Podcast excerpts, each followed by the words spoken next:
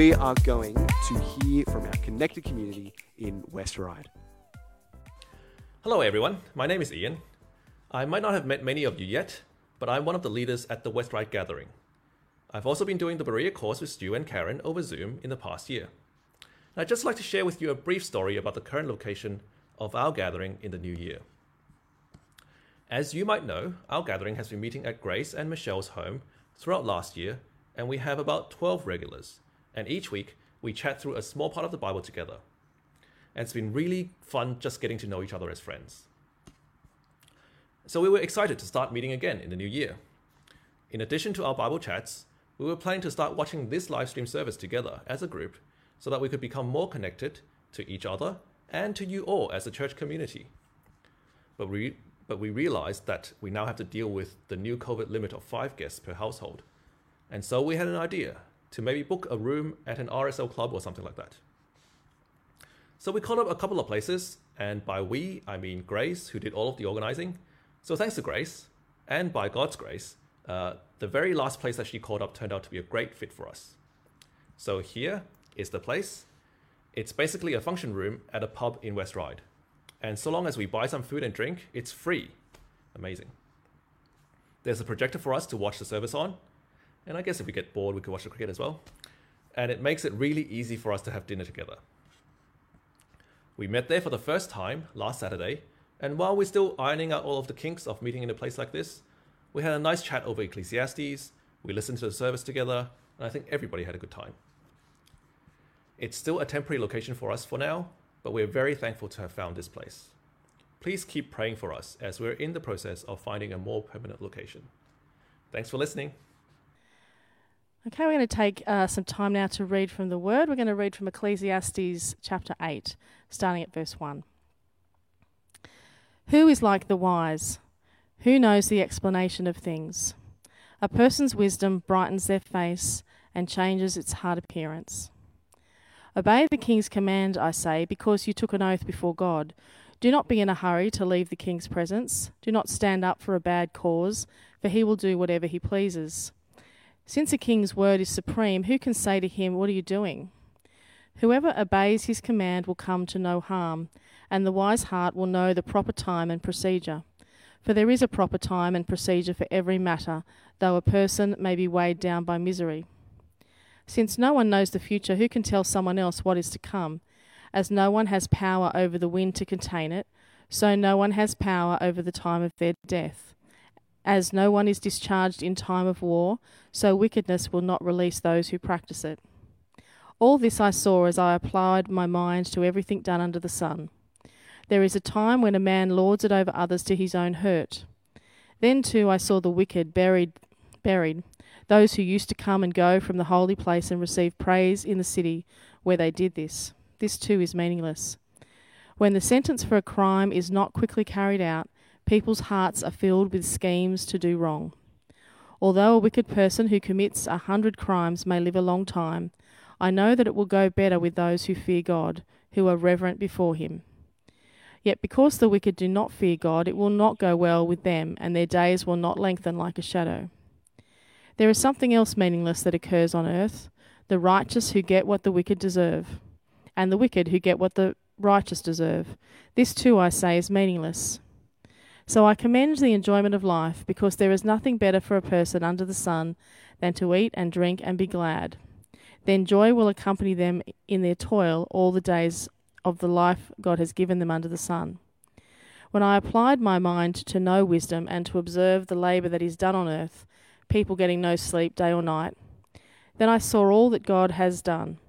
No one can comprehend what goes on under the sun. Despite all their efforts to search it out, no one can discover its meaning. Even if the wise claim they know, they cannot really comprehend it. Well, I'd like to add my welcome to you uh, today on Soul Revival Digital. It is very exciting, as Ethan said earlier, that today we are launching uh, a brand new approach to our digital broadcasts. And as Ethan said, this won't be without its uh, challenges in the future, and we do appreciate your grace up to now as we continue to try and make a really helpful ministry to those of you who can't get to Soul Revival Church physically, either because of COVID or other uh, reasons, or because you live so far away that you can't manage to get uh, to the Sutherland Shire at one of our service times, one of our six service times during a weekend, or you might also be a part of one of our new yeah, well, our new connected community at West Ryde. So, special welcome to those of you at West Ryde who are watching today. But I know there are people all over Australia and around the world watching now. And so, rather than just broadcasting our gatherings, we thought it'd be really great if, for whatever reason, people can't get along to our gatherings each week, that we just have a digital gathering that we can all watch. So, we can all own this digital gathering and this can be ours. So, we're really excited to have you with us. Thank you for uh, tuning in. And I hope that you'll be greatly encouraged as we continue to look at our series in Ecclesiastes today. And today we come to chapter 8. Now, before we look at the passage today, I'd like to uh, share a story with you from an email that I got from Open Doors Australia. Open Doors is an organisation that supports the persecuted church around the world. And this week it told another story of persecution, this time from North Korea. And in North Korea, there's a young girl called Kim Sang Hwa. And she was a 12 year old girl when she discovered a hidden Bible in her North Korean home. And it turns out that the hidden Bible was her father's, and this is what Kim writes. She said, I knew this book was illegal. I had shivers throughout my body. I was so very afraid. But in the end, I chose to confront my father. That's when he explained the Bible and the gospel to me. Now, Sang Wei made a radical decision to give her life to Christ that day after her father explained the gospel to her. But that would be a life altering decision. Rather than making a hurried decision to rush off with her discovered Bible that she'd found of her father's and give it to her school teacher, which is what uh, she'd been taught to do, to expose even her own family if they were caught with a Bible, her decision would lead to the fact that the authorities would go after her, would spy on her, would threaten her, and attack her life, all for following Jesus. Today, more and more North Koreans are choosing to follow Jesus in the face of extreme persecution. And as Karen prayed earlier, uh, those of us that do live in Australia, we're very blessed by the fact that we don't have the authorities persecuting us directly as Kim uh, has in her life. But what Kim chose to do under extreme persecution is a great witness and example to us that in all we do under the sun, we should make sure that we obey the Lord and that we put Him first and know that He will protect us and that we can trust Him. Kim had to choose to either obey the earthly head of state, the supreme leader of the North Korean regime, Kim Jong un, a communist dictator, or expose her father to the, um, or sorry, and expose her father to the secret police, or was she going to obey this new king of the universe, the real supreme leader that her father introduced her to? As he explained why he had a Bible. Now, in Ecclesiastes chapter 8, this is the big idea of this passage. It's about actually daily choosing to obey God despite what circumstances we might find ourselves in. So, in Ecclesiastes chapter 8, verse 2, the teacher instructs us to obey the edict of the true supreme leader that we have taken an oath for. Now, let's have a look at chapter 2 uh, the text of this passage should come up on the, the screen that you might have uh, looked at earlier. But as with all our physical gatherings, we encourage you at home to have a Bible on your lap because there's nothing that replaces how intimate it is to have God's Word on your lap as you are listening to a sermon so that you can read the passage for yourself too. So if you don't have it on you, that's okay, I'm going to be reading it, but I'd encourage you to think about getting a Bible for yourself. And if you need a Bible and you can't get one, please just chuck a comment down in the comment section and we can help you to get a Bible for yourself. Well, anyway, Ecclesiastes chapter 8, verses 2 to 4. Obey the king's command, I say, because you took an oath before God. Do, uh, do not be in a hurry to leave the king's presence. Do not stand up for a bad cause for he will do whatever he pleases. Since a king's word is supreme, who can say to him what you are doing? Now, I think that in general, what the passage is saying here is that a king has great power, and you have to be very cautious as you approach a king. Don't just hurriedly stand up to a king without thinking through the consequences. Think through that the king has power over you. But I think there's something deeper at work here in verses 2 to 4 that go deeper than just obey our earthly masters. What we need to remember is that the only one who has supreme words to say in verse 4, the only one who's the only king whose word is supreme, is God Himself. So, what I think is going on here is just as we would be very cautious as we approach uh, an earthly ruler who has so much power over us, so much more as Ecclesiastes encourages us time and time again, we should actually have the fear of God, the fear of the supreme ruler, God Himself. And after all, even though we do make oaths to our country to, to say that we will live as harmonious citizens in our countries, etc., things like that, the, those of us who have faith have made an oath to God. Now, in the times when this was written, the readers, the first readers of this passage, would have thought that the oath that they had made was the covenant that they were keeping that their ancestor Abraham had made to God.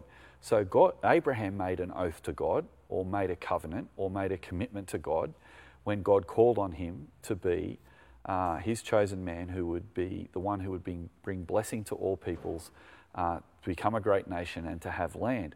And so the, the Jewish people who were reading this, the people of Israel who were reading this at the time of the writing when Solomon wrote this, would have had that front of mind, that covenant that they were also covered by. The covenant that Abraham made with God was also the covenant that David made with God, the great King David. And now the teacher, Solomon, is remembering that covenant that his father David had made. Um, to help us to understand that, Psalm 89, verse 35, talks about this. This is something that is really helpful here. Once and for all, I have sworn by my holiness, I will not lie to David. In other words, the writer of the psalm is saying that they want to keep in step with the covenant made to David, and that's what Solomon is doing here. But for us as Christians, those of us who are Christians, people of faith right now, we know that we have made a covenant with God too. That is a covenant that is in line with the covenant of Abraham, but has been renewed through the Lord Jesus Christ. In fact, in Matthew chapter 10, verse 32, Jesus says, Whoever acknowledges me before others, I will acknowledge before my Father in heaven. So the decision we make to follow Jesus is the oath that we make when we become a Christian. Basically, we recognize our own fallenness and sinfulness. We recognize our own rebellion, that there's nothing we can do to make right anything we've done wrong. And when we become a Christian, we recognize the sacrifice of Jesus on the cross as payment once and for all for all of our transgressions and sins. And as a result, as we acknowledge Jesus and his death on the cross and know that he rose from the dead, that he promised us that he didn't deserve death, but he died in our place so that he could take the punishment we deserve for our sin. So, in other words, when we make a recognition of Jesus' sacrifice as payment for our sins and we repent of our sin and we say sorry for our sin, God forgives us of our sin because of what Jesus has done for us. And as a result of our commitment to Jesus um, and his death on the cross, we receive the Holy Spirit so that we might live for God instead of living for ourselves. Now, this is not just a philosophical belief. This is actually a decision or an oath, if you like, in the context of this passage, that actually means that it, we, we change the way we live as a result of this new covenant that we've made with God. Um, we don't rush to make decisions as Christians. I think that's what's taken up in verse 3 too. If you have a look there back in verse 3, do not be in a hurry to leave the king's presence now, obviously, there's a context there in the literal throne room. You don't just rush out of the throne room of a king because, you know, that might be disrespectful. But here there's a deeper theological context as well. Don't be quick to leave God's presence in a difficult situation. Think of Kim. She found herself in a very difficult situation. She had a Bible that she knew was illegal. Her father was obviously hiding that Bible and reading it secretly, and she discovered it. She had a decision. Do I rush to my teacher and give the Bible to my teacher, knowing that my father will be arrested and taken away by the authorities? Or do I actually sit down with my father and ask him what it means? The astounding decision that she made to slow down meant that she was able to listen to her father's explanation of why he was reading it. And in his explanation, she found faith herself and committed herself to God. Remember again Matthew 10 32. Jesus says, Whoever acknowledges me before others, I will also acknowledge before my Father in heaven. What a wonderful promise that if we acknowledge Jesus Christ on this earth before others, Jesus will acknowledge us before our Heavenly Father on the day of judgment. So while we were deserving of judgment for all the bad things that we've done, Jesus will acknowledge us before the Father, meaning that He will actually say, I have actually paid the price of my servant who has acknowledged me. Because they acknowledge me before others, I acknowledge that I have them in the palm of my hand. See, if God is actually saving us from our sin, He is our guide on our path of life. He knows the situations we're going to go through. In fact, He's guiding us through those situations. And if we find ourselves in a difficult situation, let's not abandon God. Let's not leave the presence of God in the throne room when we go through a difficult situation.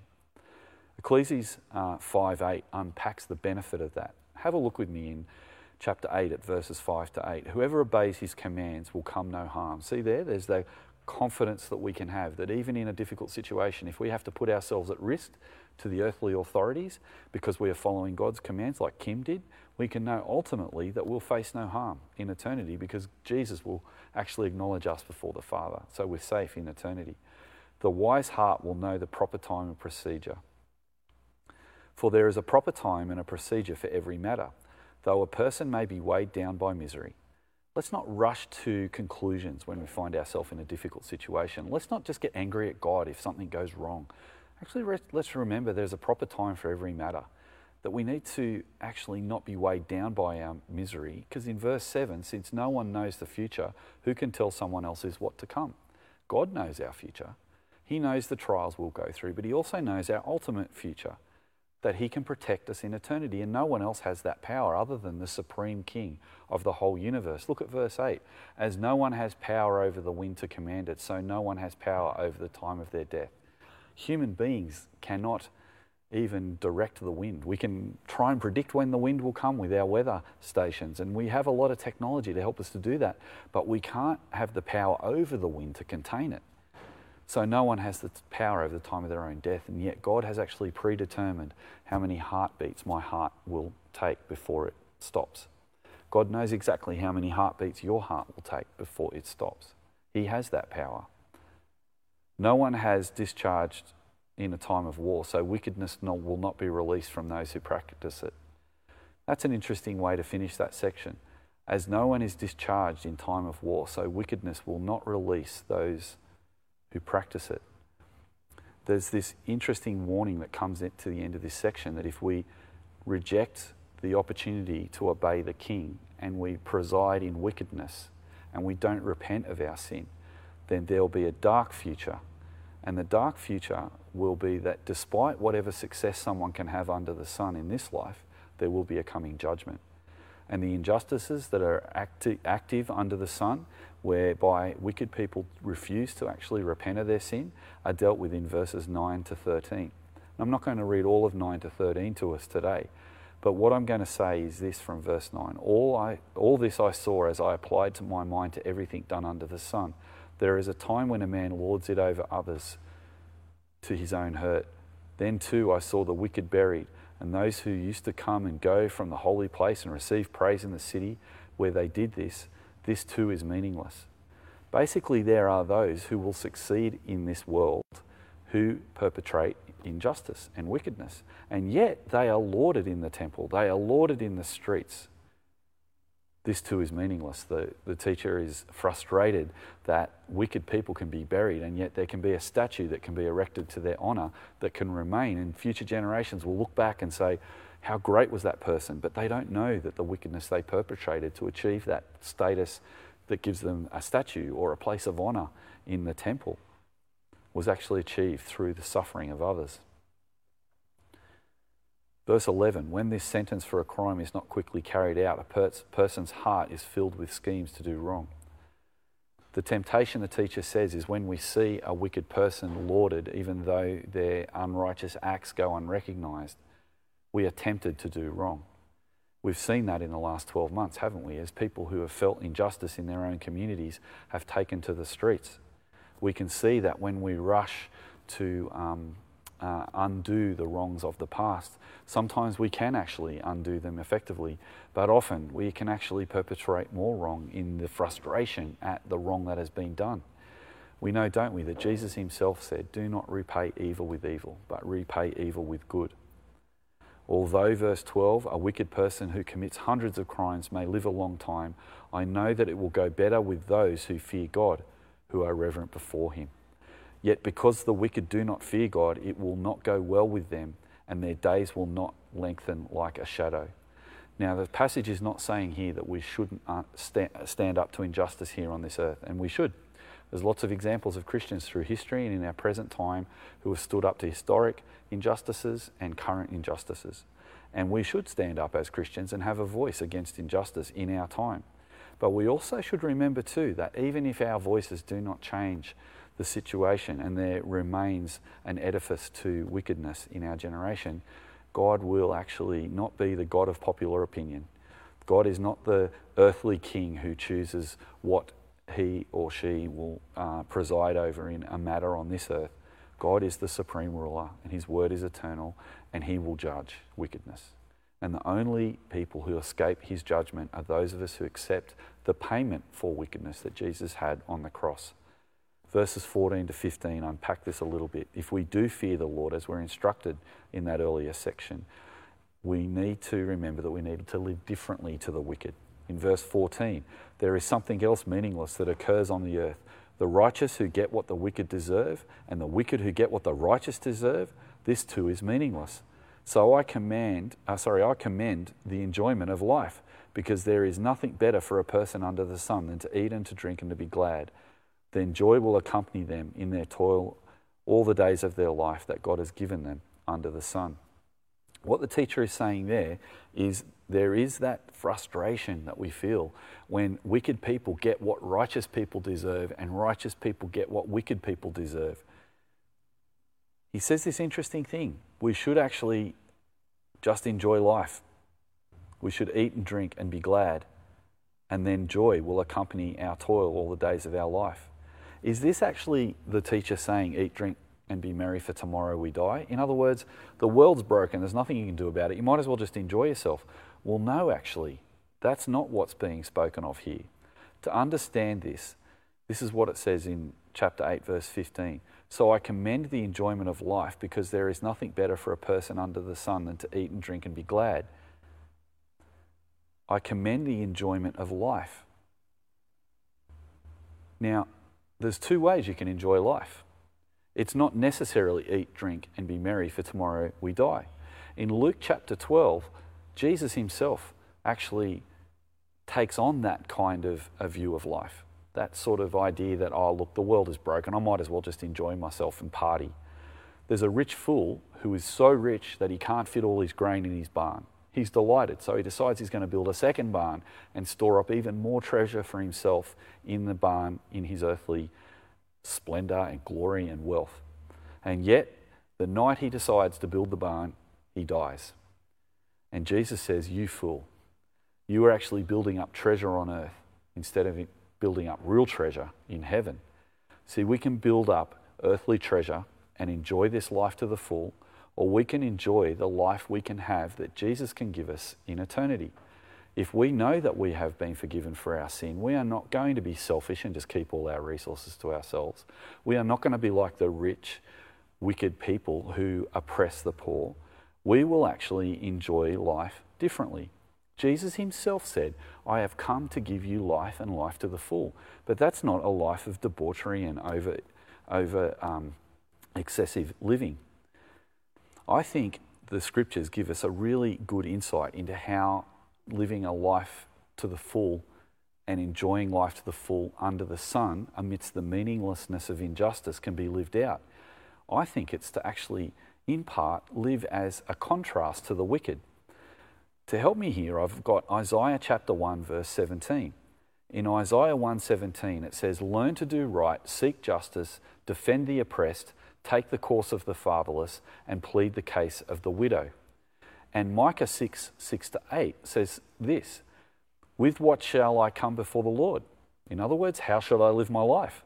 And bow down before the exalted God, the supreme leader the King of the universe. Shall I come before him with burnt offerings, with calves a year old? Now, that was the sacrifice that the Jewish people were asked to bring in payment for their sin. They were asked to bring sacrifices to the Lord. But here in Micah, verse 7, he picks up what Isaiah was talking about. Think of others, not just yourself. Think about how you live your life. Don't just go to the temple and sacrifice a calf and say that will please God. How is your life a living sacrifice? Don't just come to church on the weekend or watch this broadcast and think, oh, now I've done my bit to serve the Lord.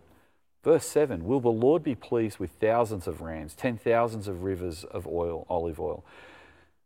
Is the Lord pleased with thousands and thousands of people coming to church, but then completely those people ignoring him in their daily lives? It says "He Shall I offer my firstborn for my transgression, the fruit of my body for the sin of my soul? He has shown you, O mortal, what is good, and what the Lord does require of you. This is the same as Isaiah to act justly and to love mercy and to walk humbly with your God. Can you see how that's in contrast to the wicked of Ecclesiastes chapter 8? Again, Isaiah said, Do right, seek justice, defend the oppressed, take up the cause of the fatherless, and look after the cause of the widow. Time and time again, we're encouraged in the Old Testament and in the New Testament. And today we don't have time to unpack all those New Testament verses, but James particularly picks up on this idea too in his letter. Basically, the Christian is to live a life where we actually celebrate life by serving and loving other people. And we do that not at arm's length by just giving money to good causes, although that is something we should think of doing as well. But how can we actually, in our communities, be places of righteousness and places of justice? at Soul Revival here at our gatherings each week, we have a hospitality ministry.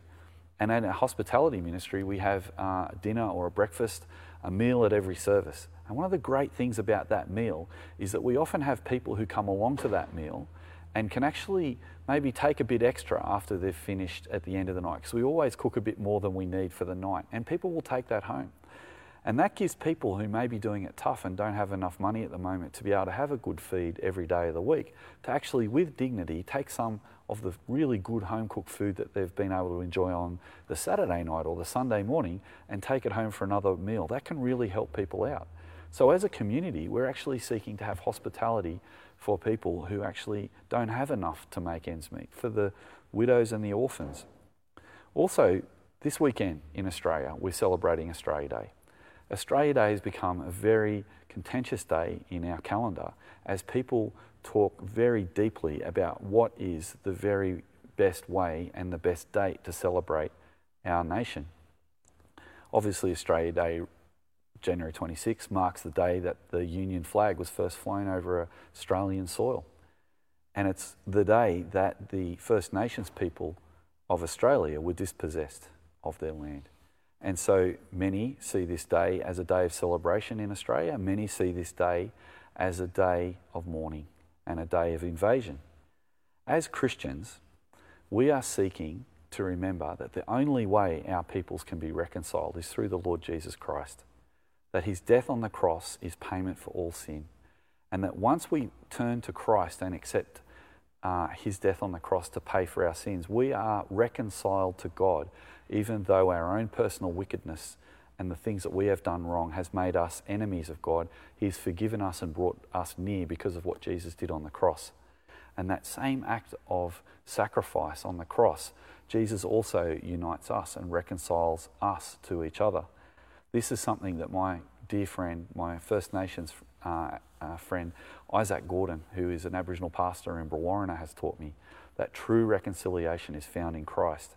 And Isaac has encouraged us at Soul Revival to actively express that reconciliation that we have in Christ Jesus. That in Christ we can come together as brothers and sisters. And coming up just a few weeks after Australia Day, we are having a friendship visit with another one of our Aboriginal First Nation friends, Michael Duckett and his community, where we're going to partner together to build a shed in Campbelltown.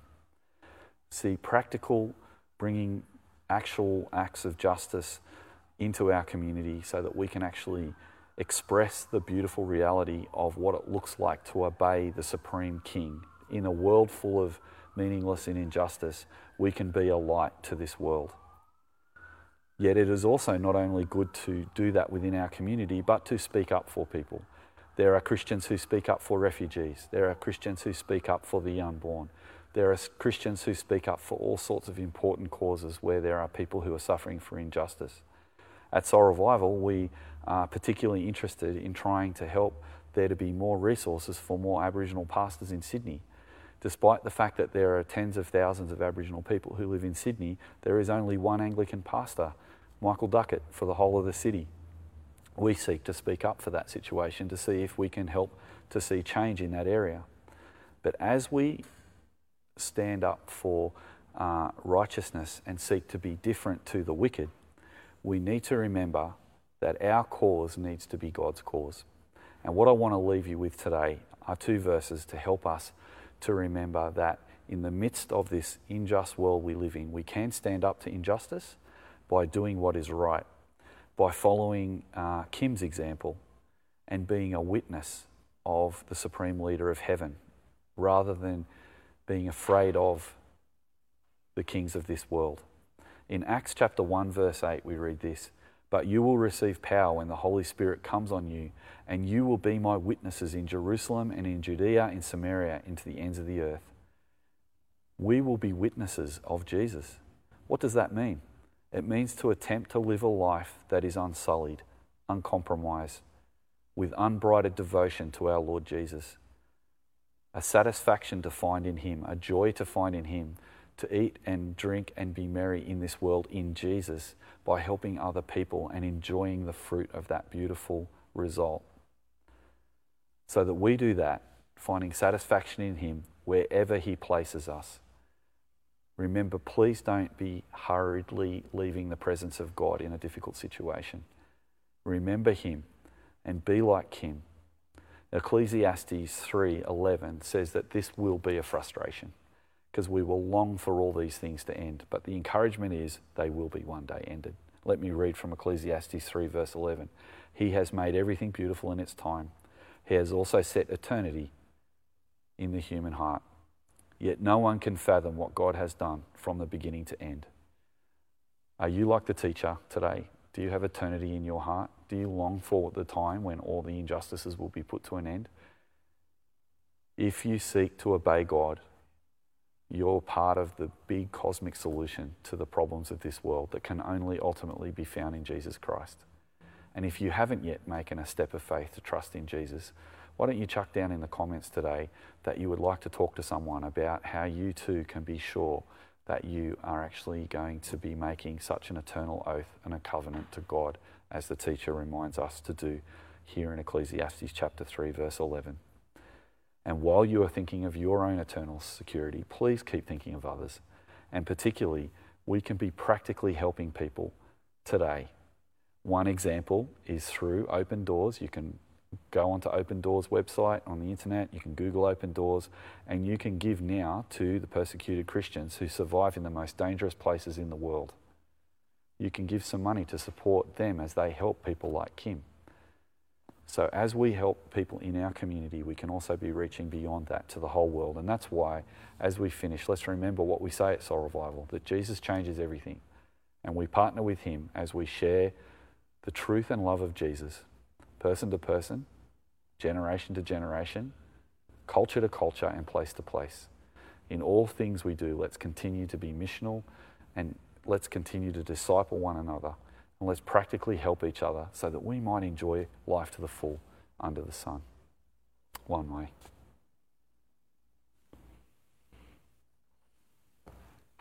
Thanks, Stu. Uh, we're going to close in a moment now. We're going to ha- hear a song, and that's going to finish us off for tonight.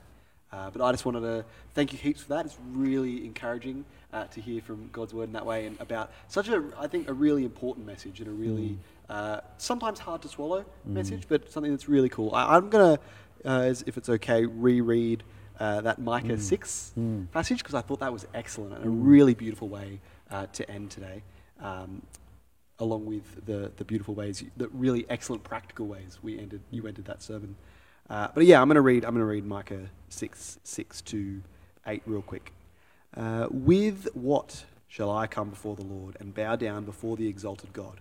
Shall I come before him with burnt offerings, with calves a year old? Will the Lord be pleased with thousands of rams, with ten thousand rivers of, of olive oil? Shall I offer my firstborn for my transgression, the fruit of my body for the sin of my soul?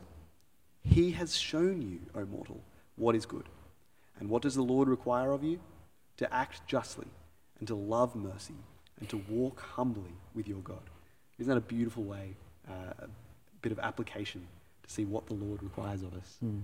Um, yeah, I think that's really, really beautiful. And I, yeah, thank you very much for that. I'm going to close in prayer and then we're going to have a song. Uh, and that concludes our time uh, together online. Uh, thanks so much for tuning in. Um, I'm going to pray and then we'll sing. Heavenly Father, thank you so much that you are just. And that although the injustices of this world are difficult and are frustrating and meaningless, uh, that you have power and, uh, and over all of the situations. You have power over not only the wind, but you know each and every one of us so intimately that you know when our hearts, how many heartbeats we will have. Lord, I pray that we can lean, we can lean on this understanding that your justice is true and right, and that we will be able to glory in the life that you have given us, uh, and that we can uh, not eat, drink, and be merry in, in that way, but Lord, I pray that we can, yeah, um, that we can enjoy life that you have given us and walk uh, and walk with you. Amen. Amen.